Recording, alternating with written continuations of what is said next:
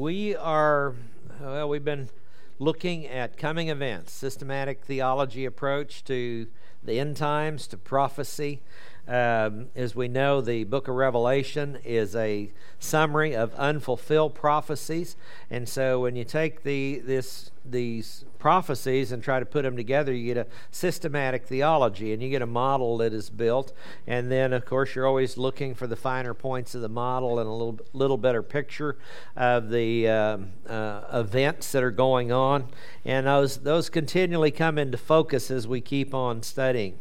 But uh, we've been, we first ask, uh, why study prophecy at all?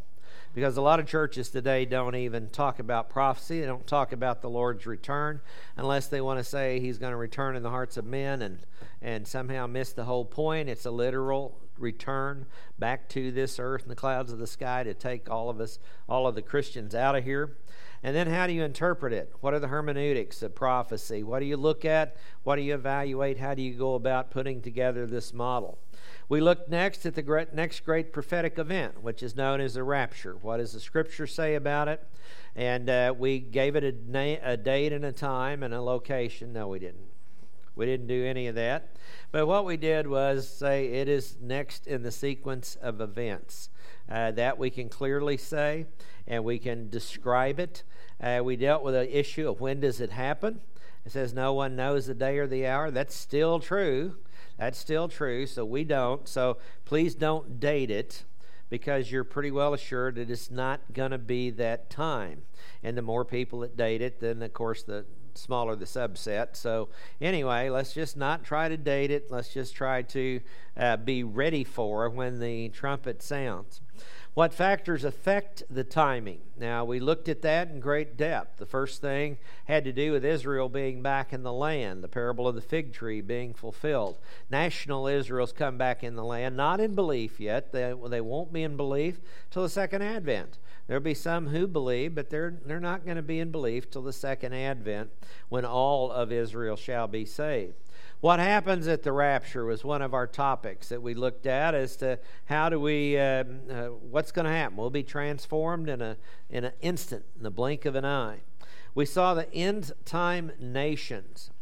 Now, there are certain nations that have to be in existence for the end times to occur, this seven years of uh, tribulation. We have the king of the north, for one, king of the south, kings of the east, the king of the west, which is the Antichrist. We have Israel and religious and prophetical Babylon that also have to be in existence when the rapture occurs. So we looked at them and identified them.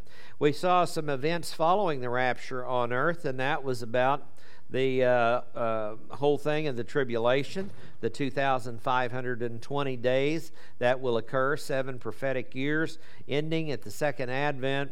And then we looked at the millennial kingdom, and now it's time for the eternal state. So we've gone through this uh, systematically. We've started at the beginning. Why even bother to study prophecy? And a simple answer to that's at least a third of Scripture. So it sounds like a pretty good idea if all Scripture is profitable that we spend some time studying prophecy in our life. Now we're looking at the eternal state. And as always, anything prophetic, we need to go in front of the throne of grace. We need to let the Holy Spirit be our teacher because human teachers just bring forth the information, but the Holy Spirit is the one that helps us to understand it and, uh, importantly, knowing how to apply it to our everyday lives so that it becomes beneficial to us in order to deal with the events of the last days and also is beneficial in order to evangelize. Because you will run into people that'll just go i don't know what's going on in this world. And you can give them some help and some guidance as to what is getting ready to happen and that can easily lead into believe in the Lord Jesus Christ and all that stuff you read about in Revelation you don't want to be a part of, that's how you miss it is be a believer in the Lord Jesus Christ. So it's a great entryway into the gospel. In fact, the last chapter, Revelation 22, is going to tell us just exactly that. The Spirit and the bride say, Come on. That's part of what we're supposed to do. So let's take this time for prayer and get ourselves ready to study the Word of God. Let us pray.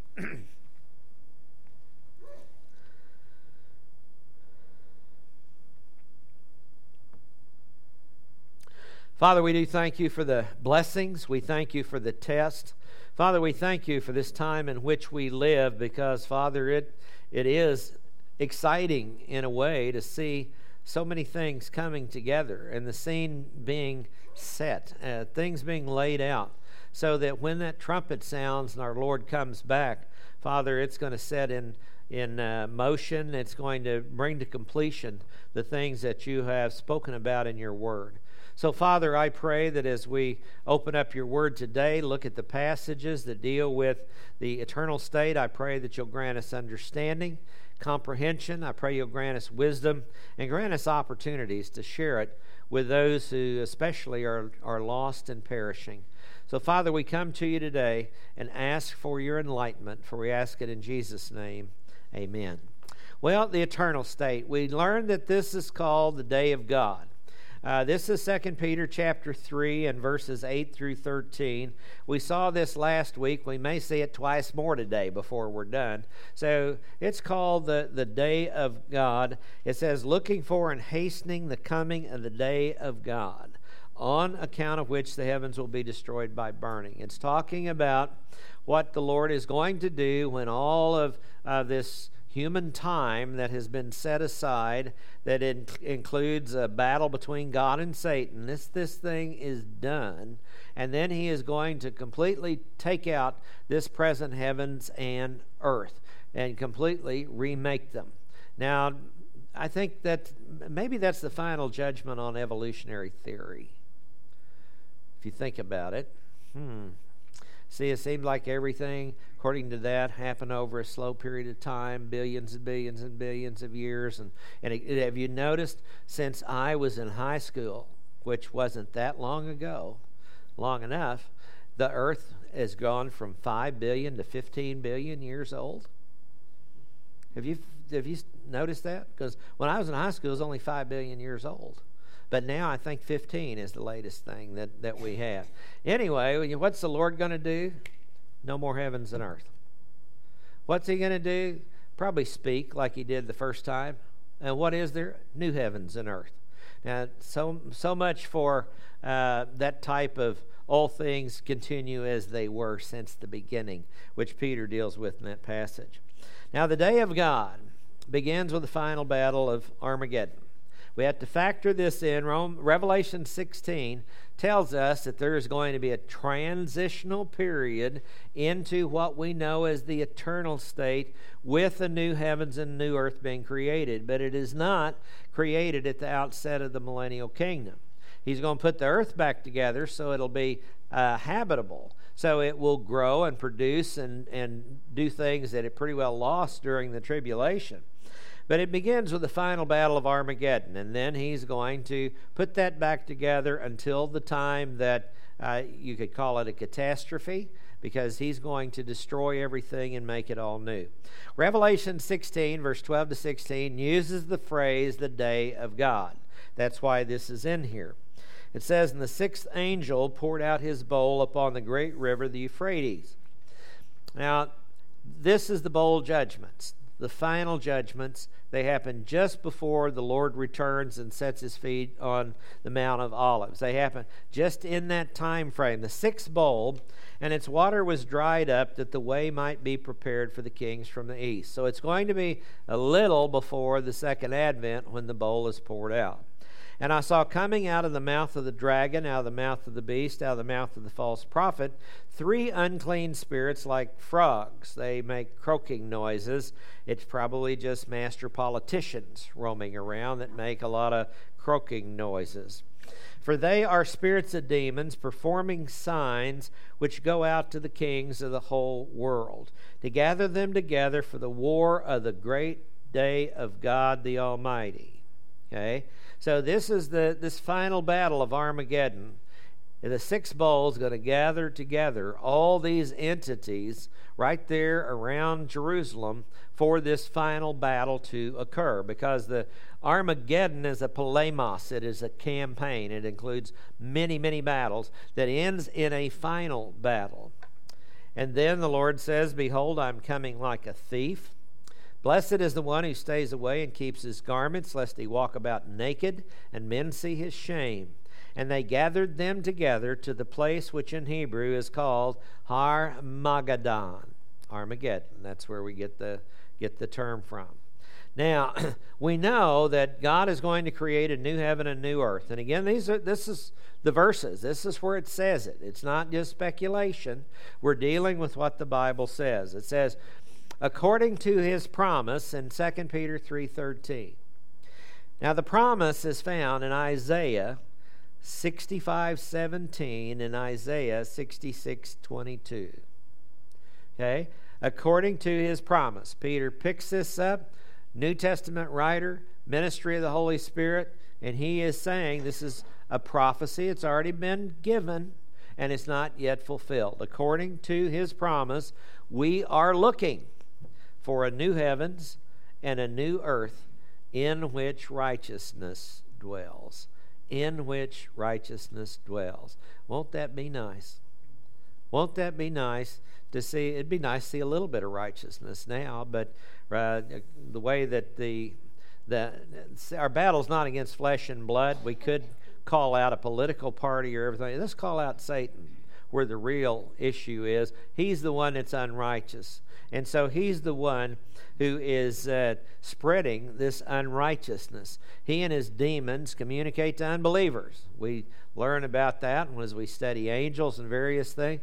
They communicate to unbelievers, and those unbelievers take what they get and they spread it. Some people say, well, that's, that's too supernatural for me. Well, uh, I can show you a book. I don't recommend you pick it up and read it, but uh, there, are, there are books that the demons actually signed the chapters, the names of the demons that dictated them to their human recipients. And um, they're spooky. I mean, you get a hold of one of those things because it is twisting the Word of God beyond anything that you can possibly imagine. Now, immediately after the millennium, Satan will be released for a short time.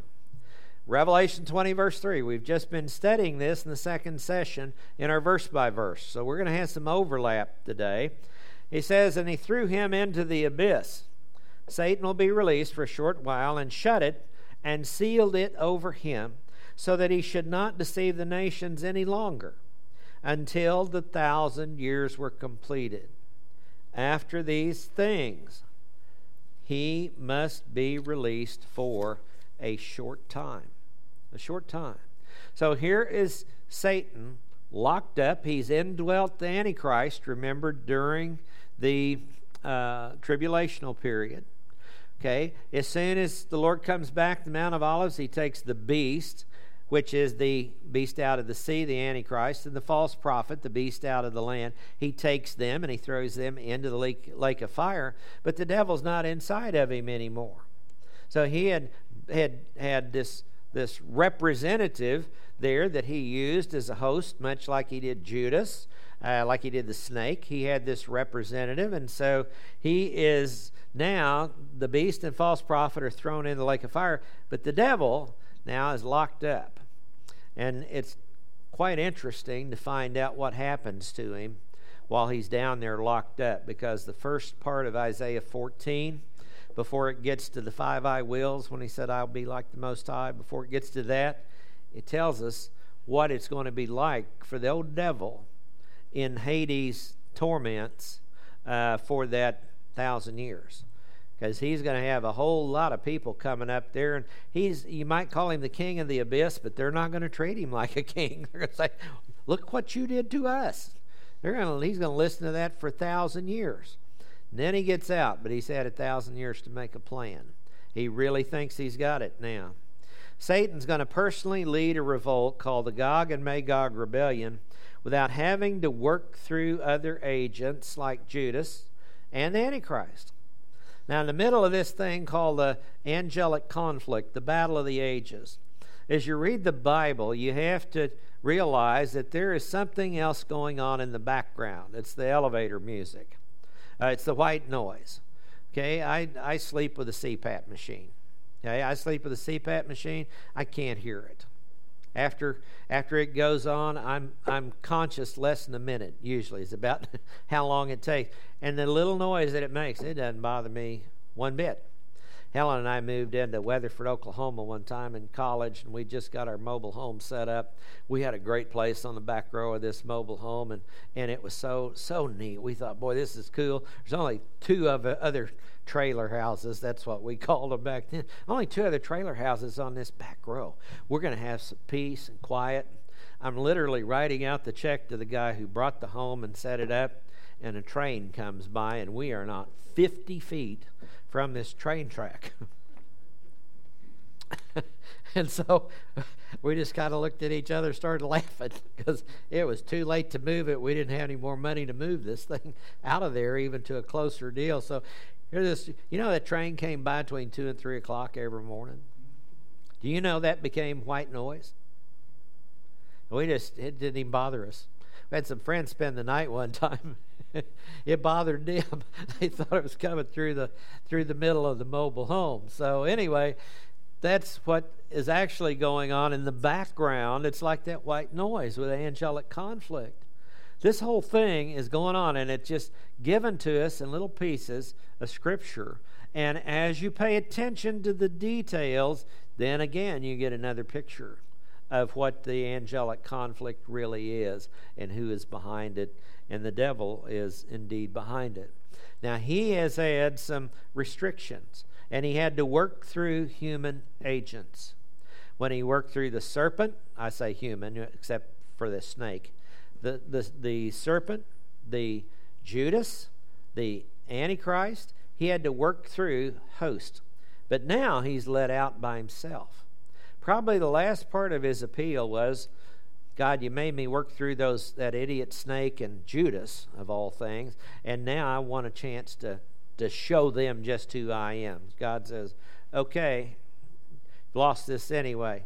When the thousand years are completed, Satan will be released from his prison. He will come out to deceive the nations in the four corners of the earth. Gog and Magog, to gather them together for the war, the number of them is like the sand of the seashore. That's the repopulation of the millennial kingdom. And there's going to be a rebellion led by Satan after the thousand years. And they came up on the broad plain of the earth. And see, this is kind of cool because what happened to the earth with the final judgments? There wasn't any mountains left except Mount Zion. It was turned into a broad plain. Prophecy is not contradictory, prophecy fits together beautifully. Of the earth and surrounded the camp of the saints and the beloved city. There were still believers there in the beloved city, which is Jerusalem. And so they get all ready and they're going to wipe out the saints, much like they tried to do at the end of the tribulation. It says, And fire came down from heaven and devoured them. That's all we know about the battle.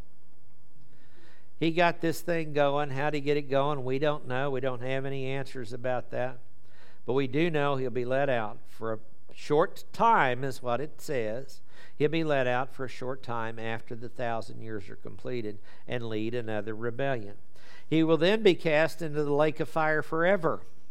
Revelation 20:10 The devil who deceived them was thrown into the lake of fire and brimstone where the beast and false prophet are also and they will be tormented day and night forever and ever. And that's about the best way you can say forever and ever. It's just like it said.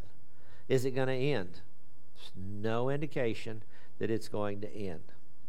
After God puts down the rebellion, okay, the day of God started back there near the end of the second advent, but it was a transition period into this eternal state. After he puts down the rebellion, the present heavens and earth are destroyed. Revelation 20, verse 11. Now, John said, I saw a great white throne, and him who sat upon it, from whose presence earth and heaven fled away. When is this going to happen? Right at the time of the great white throne. And no place was found for them, earth and heaven. That's the them in the context. So what's he going to do? He God, and, in His omnipotence, His omniscience, His omnipresence, He's going to make heaven and earth disappear. You know what people would be faced with?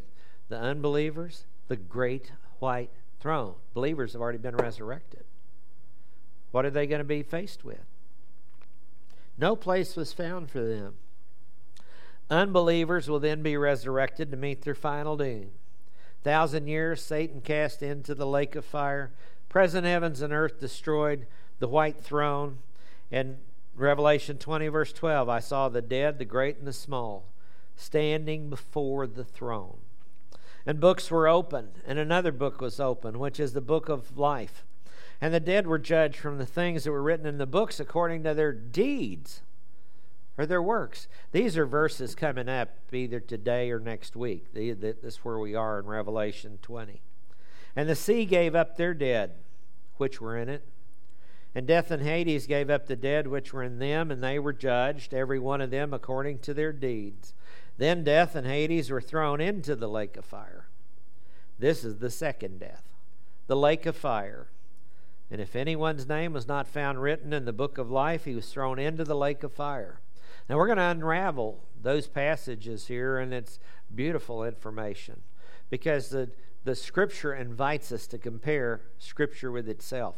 Let scripture interpret scripture. Some of the basic hermeneutics that that uh, we were taught and was taught throughout protestant biblical hermeneutics for a long time until people started trying to go back to the allegorical school of thought. But it was taught let scripture interpret itself. When you have a problem go to scripture to find it. Now commentaries Commentaries can only really help with maybe some grammatical issues if it's an exegetical commentary. I've got comment. I had a guy write me one time, and I, we are discussing a verse, and I it was Hebrews seven twelve, and he said I got twenty commentaries sitting on my shelf, and not one of them says that's got anything to do with dispensations. That, that, let's see, that's a uh, verse that says, where there is a change of priesthood of necessity, there's a change of law. To me, it defines dispensations. Okay? And he said, not one of them did. And so I wrote him back. So occasionally, I'd turn into a smart aleck. And those of you who know me know that occasionally I turn into a smart aleck. And I, have known this guy a long time, and I wrote him back and I said, You know, I've got 40 commentaries on my shelves, and not one of them says it has anything to do with dispensations either. And I said, That's the problem. You're reading the commentaries instead of the book that they're supposed to be about. Read the book. Commentaries might shed a little light on stuff, but they are not your standard of interpretation. And you should know that. So I did that to, to the guy. And. Uh, we didn't have a lot of conversations after that. And I said, you know, you're going to ham- try and hammer me with that. It's just not going to work.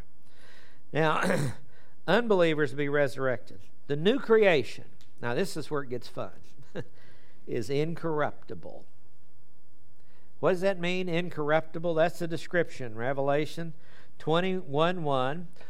Picked up, I didn't quote here, 1 Corinthians uh, 15 50 through 58 as well. I saw a new heaven and a new earth. For the first heaven, the first earth were passed away, and there's no longer any sea. There's no longer any sin. There's no longer any sin. Can, can you imagine a world without sin? A world where honor means something. A world where people don't call evil good and good evil. A world where righteousness dwells. Isn't that the prophecies of Isaiah? Second Peter.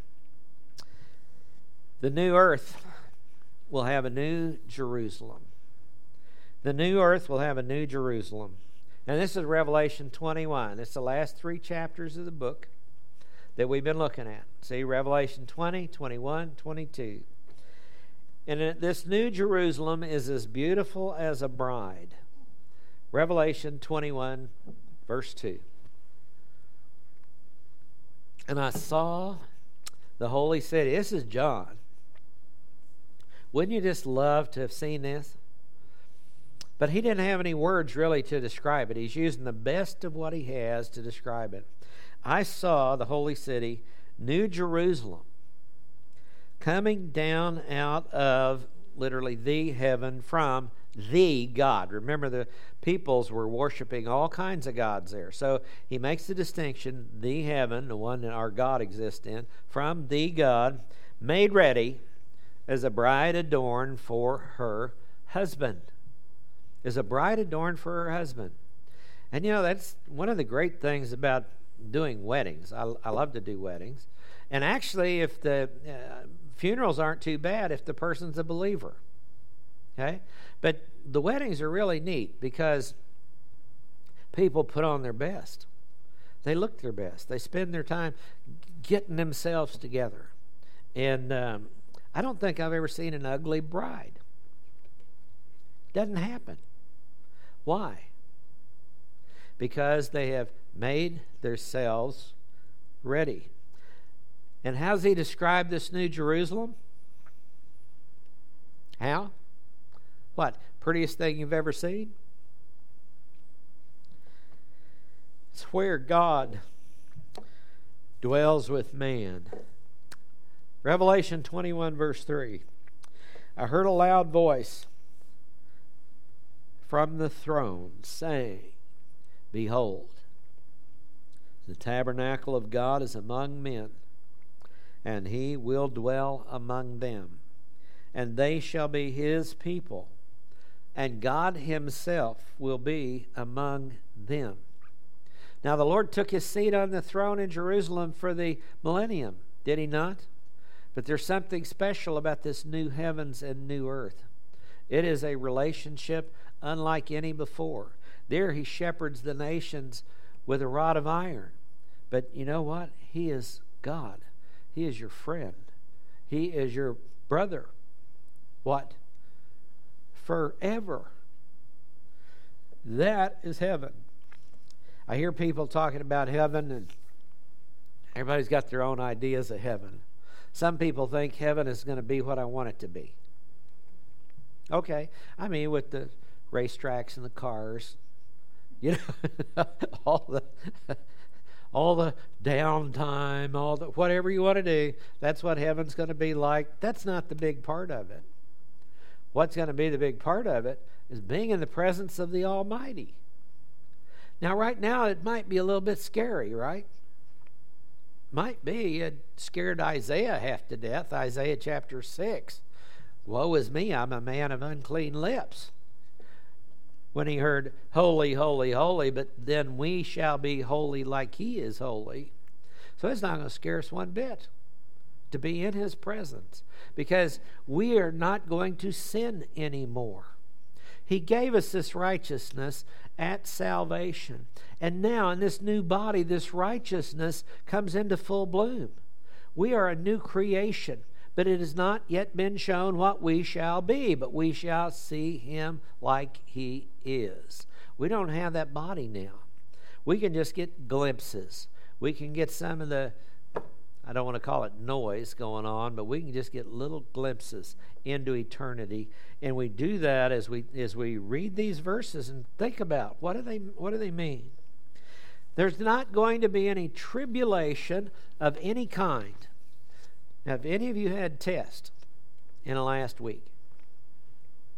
I told you a couple weeks ago about some of the tests I've had. Most of you know about the tests that I've had. And it was kind of interesting. And I said, You might as well laugh at them. Last Monday or Tuesday, I get a phone call from my proctologist saying that it is time for a colonoscopy. And I just started laughing. this is not going to happen now. well, I thought, well, okay, another test. Don't need it, ain't going there. so that's where we're that's where we're going. And I thought, of all times, to get a call like that when you know mom's not doing real well and uh, playing whack-a-mole, trying to take care of legal matters and everything else that's that's going on, and all of a sudden somebody wants to do that, and I'm going, no, we're not going to do that. There's not going to be any tribulation. You're not going to get any phone calls like that in the eternal state. Your body's not going to need repairs. It's not going to need an oil change. It's not going to need all these other things that we talk about vaccinations, inoculations. We're not going to be arguing over those like we are now, are we? We don't need anything like that. And no more sin. This is Revelation 21 4, and he will wipe away every tear from their eyes. There will no longer be any death.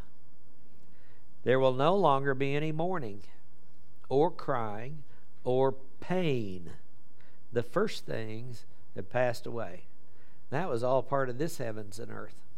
Okay? The new one's not going to have anything like that. And I know right now, it, it isn't all these tests we've got part of what makes life exciting?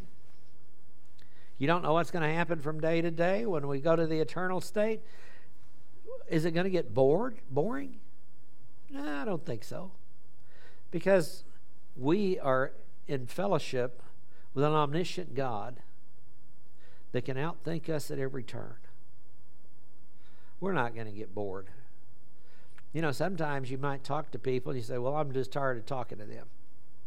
You've been talking to him for days or something. I'm tired. You're not ever going to get tired of talking to him. Or, and you're never going to get tired of talking to one another. Isn't that amazing? That means that we can all be eloquent and flowing for all of eternity.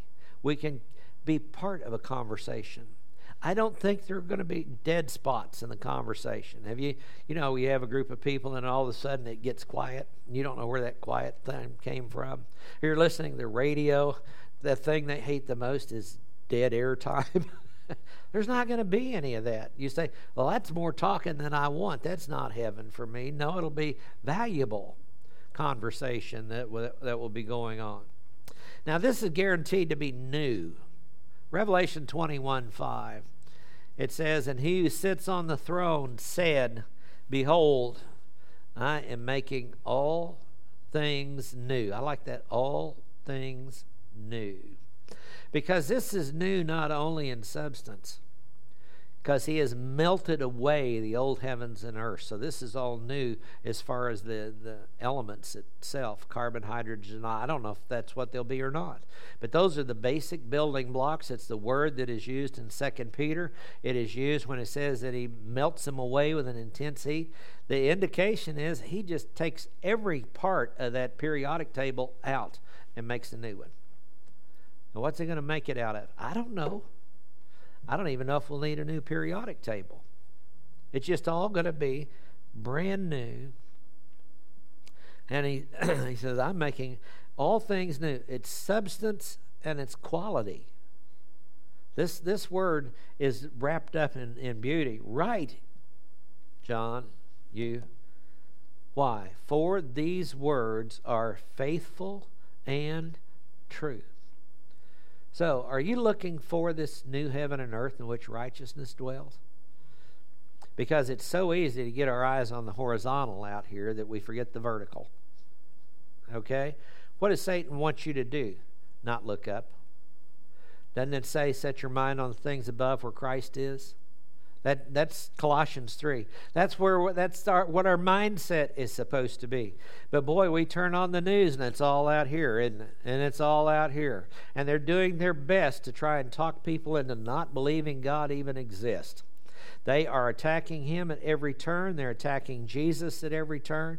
Phil Robertson's got a new book out uh, called uh, Jesus and the politicians or something like that. I just got a glimpse of it last night, and I thought, I'll bet that would be pretty good. I, I like old rednecks like that. They speak a whole lot of truth real clear. And he, uh, one thing about it, it you're not going to shut that man up, are you?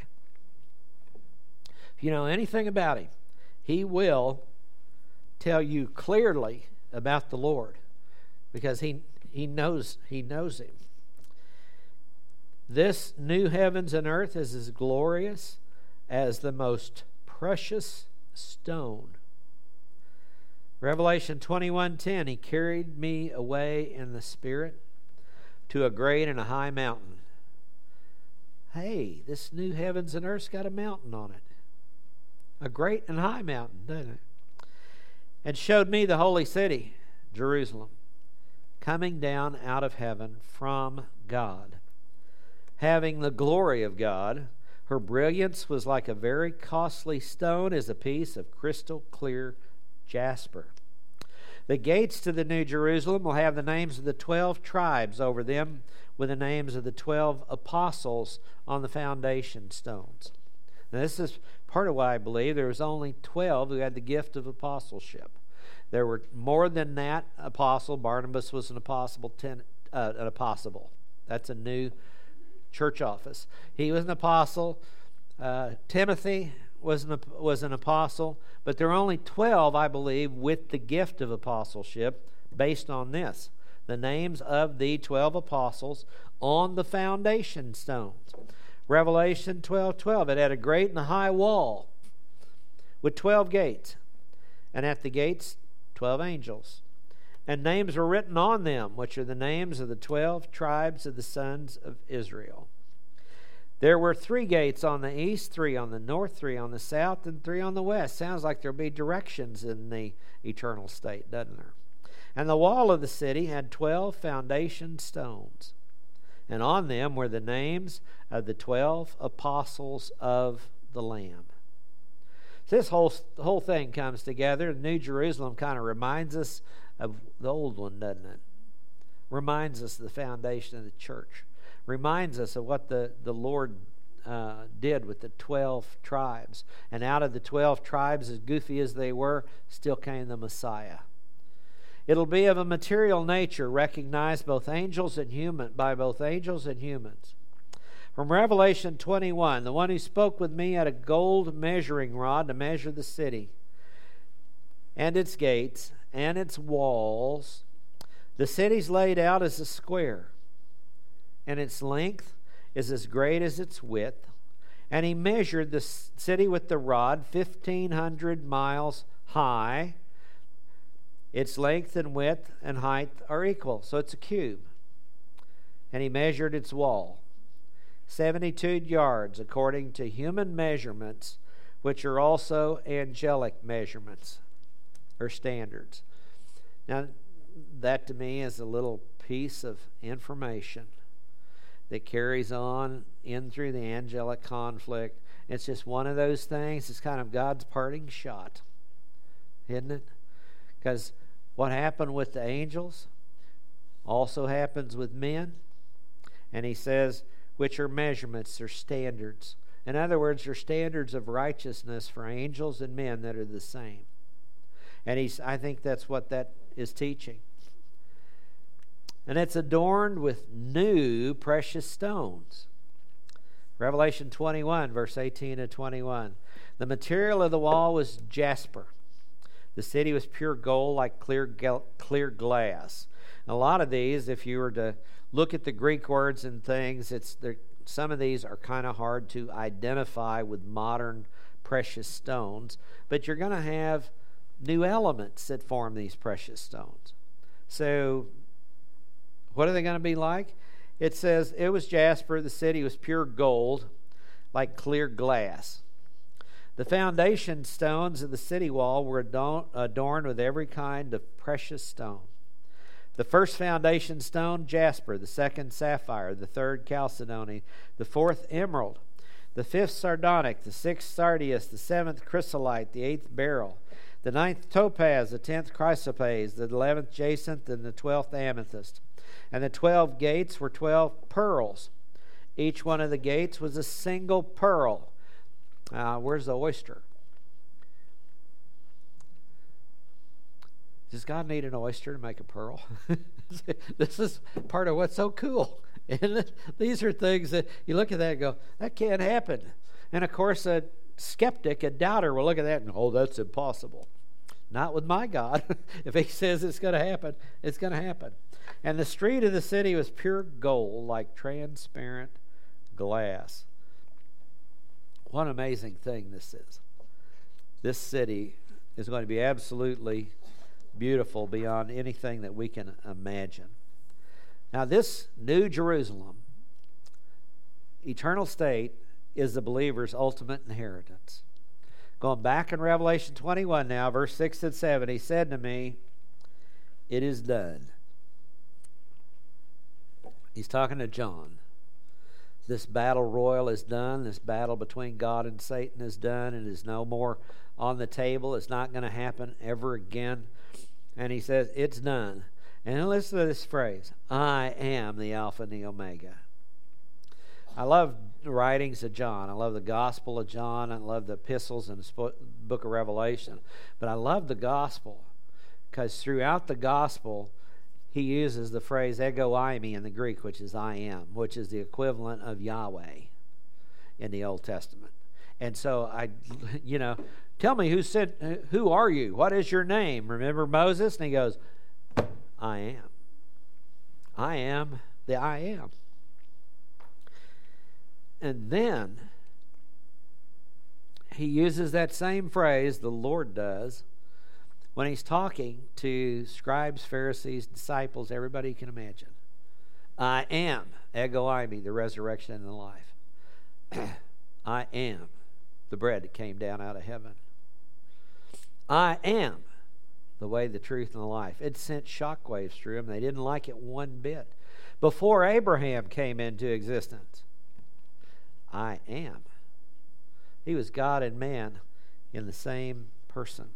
And here he says, I am the Alpha and the Omega, first and last letters of the Greek alphabet, the beginning and the end. I will give to the one who thirsts from the spring of the water of life without cost. He who overcomes shall inherit these things. How do you overcome? 1 John 5, verse 4 and 5 Faith is the victory that overcomes the world. Faith in the Lord Jesus Christ overcomes the world. An ongoing faith that continues to believe in Him and produce fruit in His name. He's going to inherit more crowns, gold, silver, precious stones. And I'll be he, I w- will be his God, and he will be my son. Revelation 21 27. Nothing unclean, no one who practices abomination and lying will ever come in it, but only those whose names are written in the Lamb's book of life. Well, the Lamb's book of life, we're going to look at that as we look a little farther and let the scripture tell us what it's all about because the key is there's more than one book. There's more than one book. There's multiple books, and they do different things for different reasons in different ways. So we're gonna we'll be looking at those in Revelation 21 in more detail. But this is part of the eternal state. I'm looking forward to this new heavens and new earth, and the more things stop working on my body, the more I look forward to it. Just the way the way we all are. But think about that. You know, you can work for two or three hours and be so sore you can't hardly move the next day. But then you can, whatever you want to do, you can do it all day long. Um, anyway, let's pray. Father, it's been a good time once again around your word. We are so blessed and honored that you have given us this opportunity to meet together. Father, I pray that this information will encourage us as we look out at the things in the world and see uh, what a mess they are and what people have done to attack you, to attack your son, Father, to try and desecrate your word. Father, we look and say that they've still lost the war. Father, we do pray that there'll be more that'll see the light and indeed become believers in our Lord Jesus Christ. We pray for them this morning. We pray that we will hang on and continue to keep our eyes set on the, on the things above. And we ask it in Jesus' name. Amen.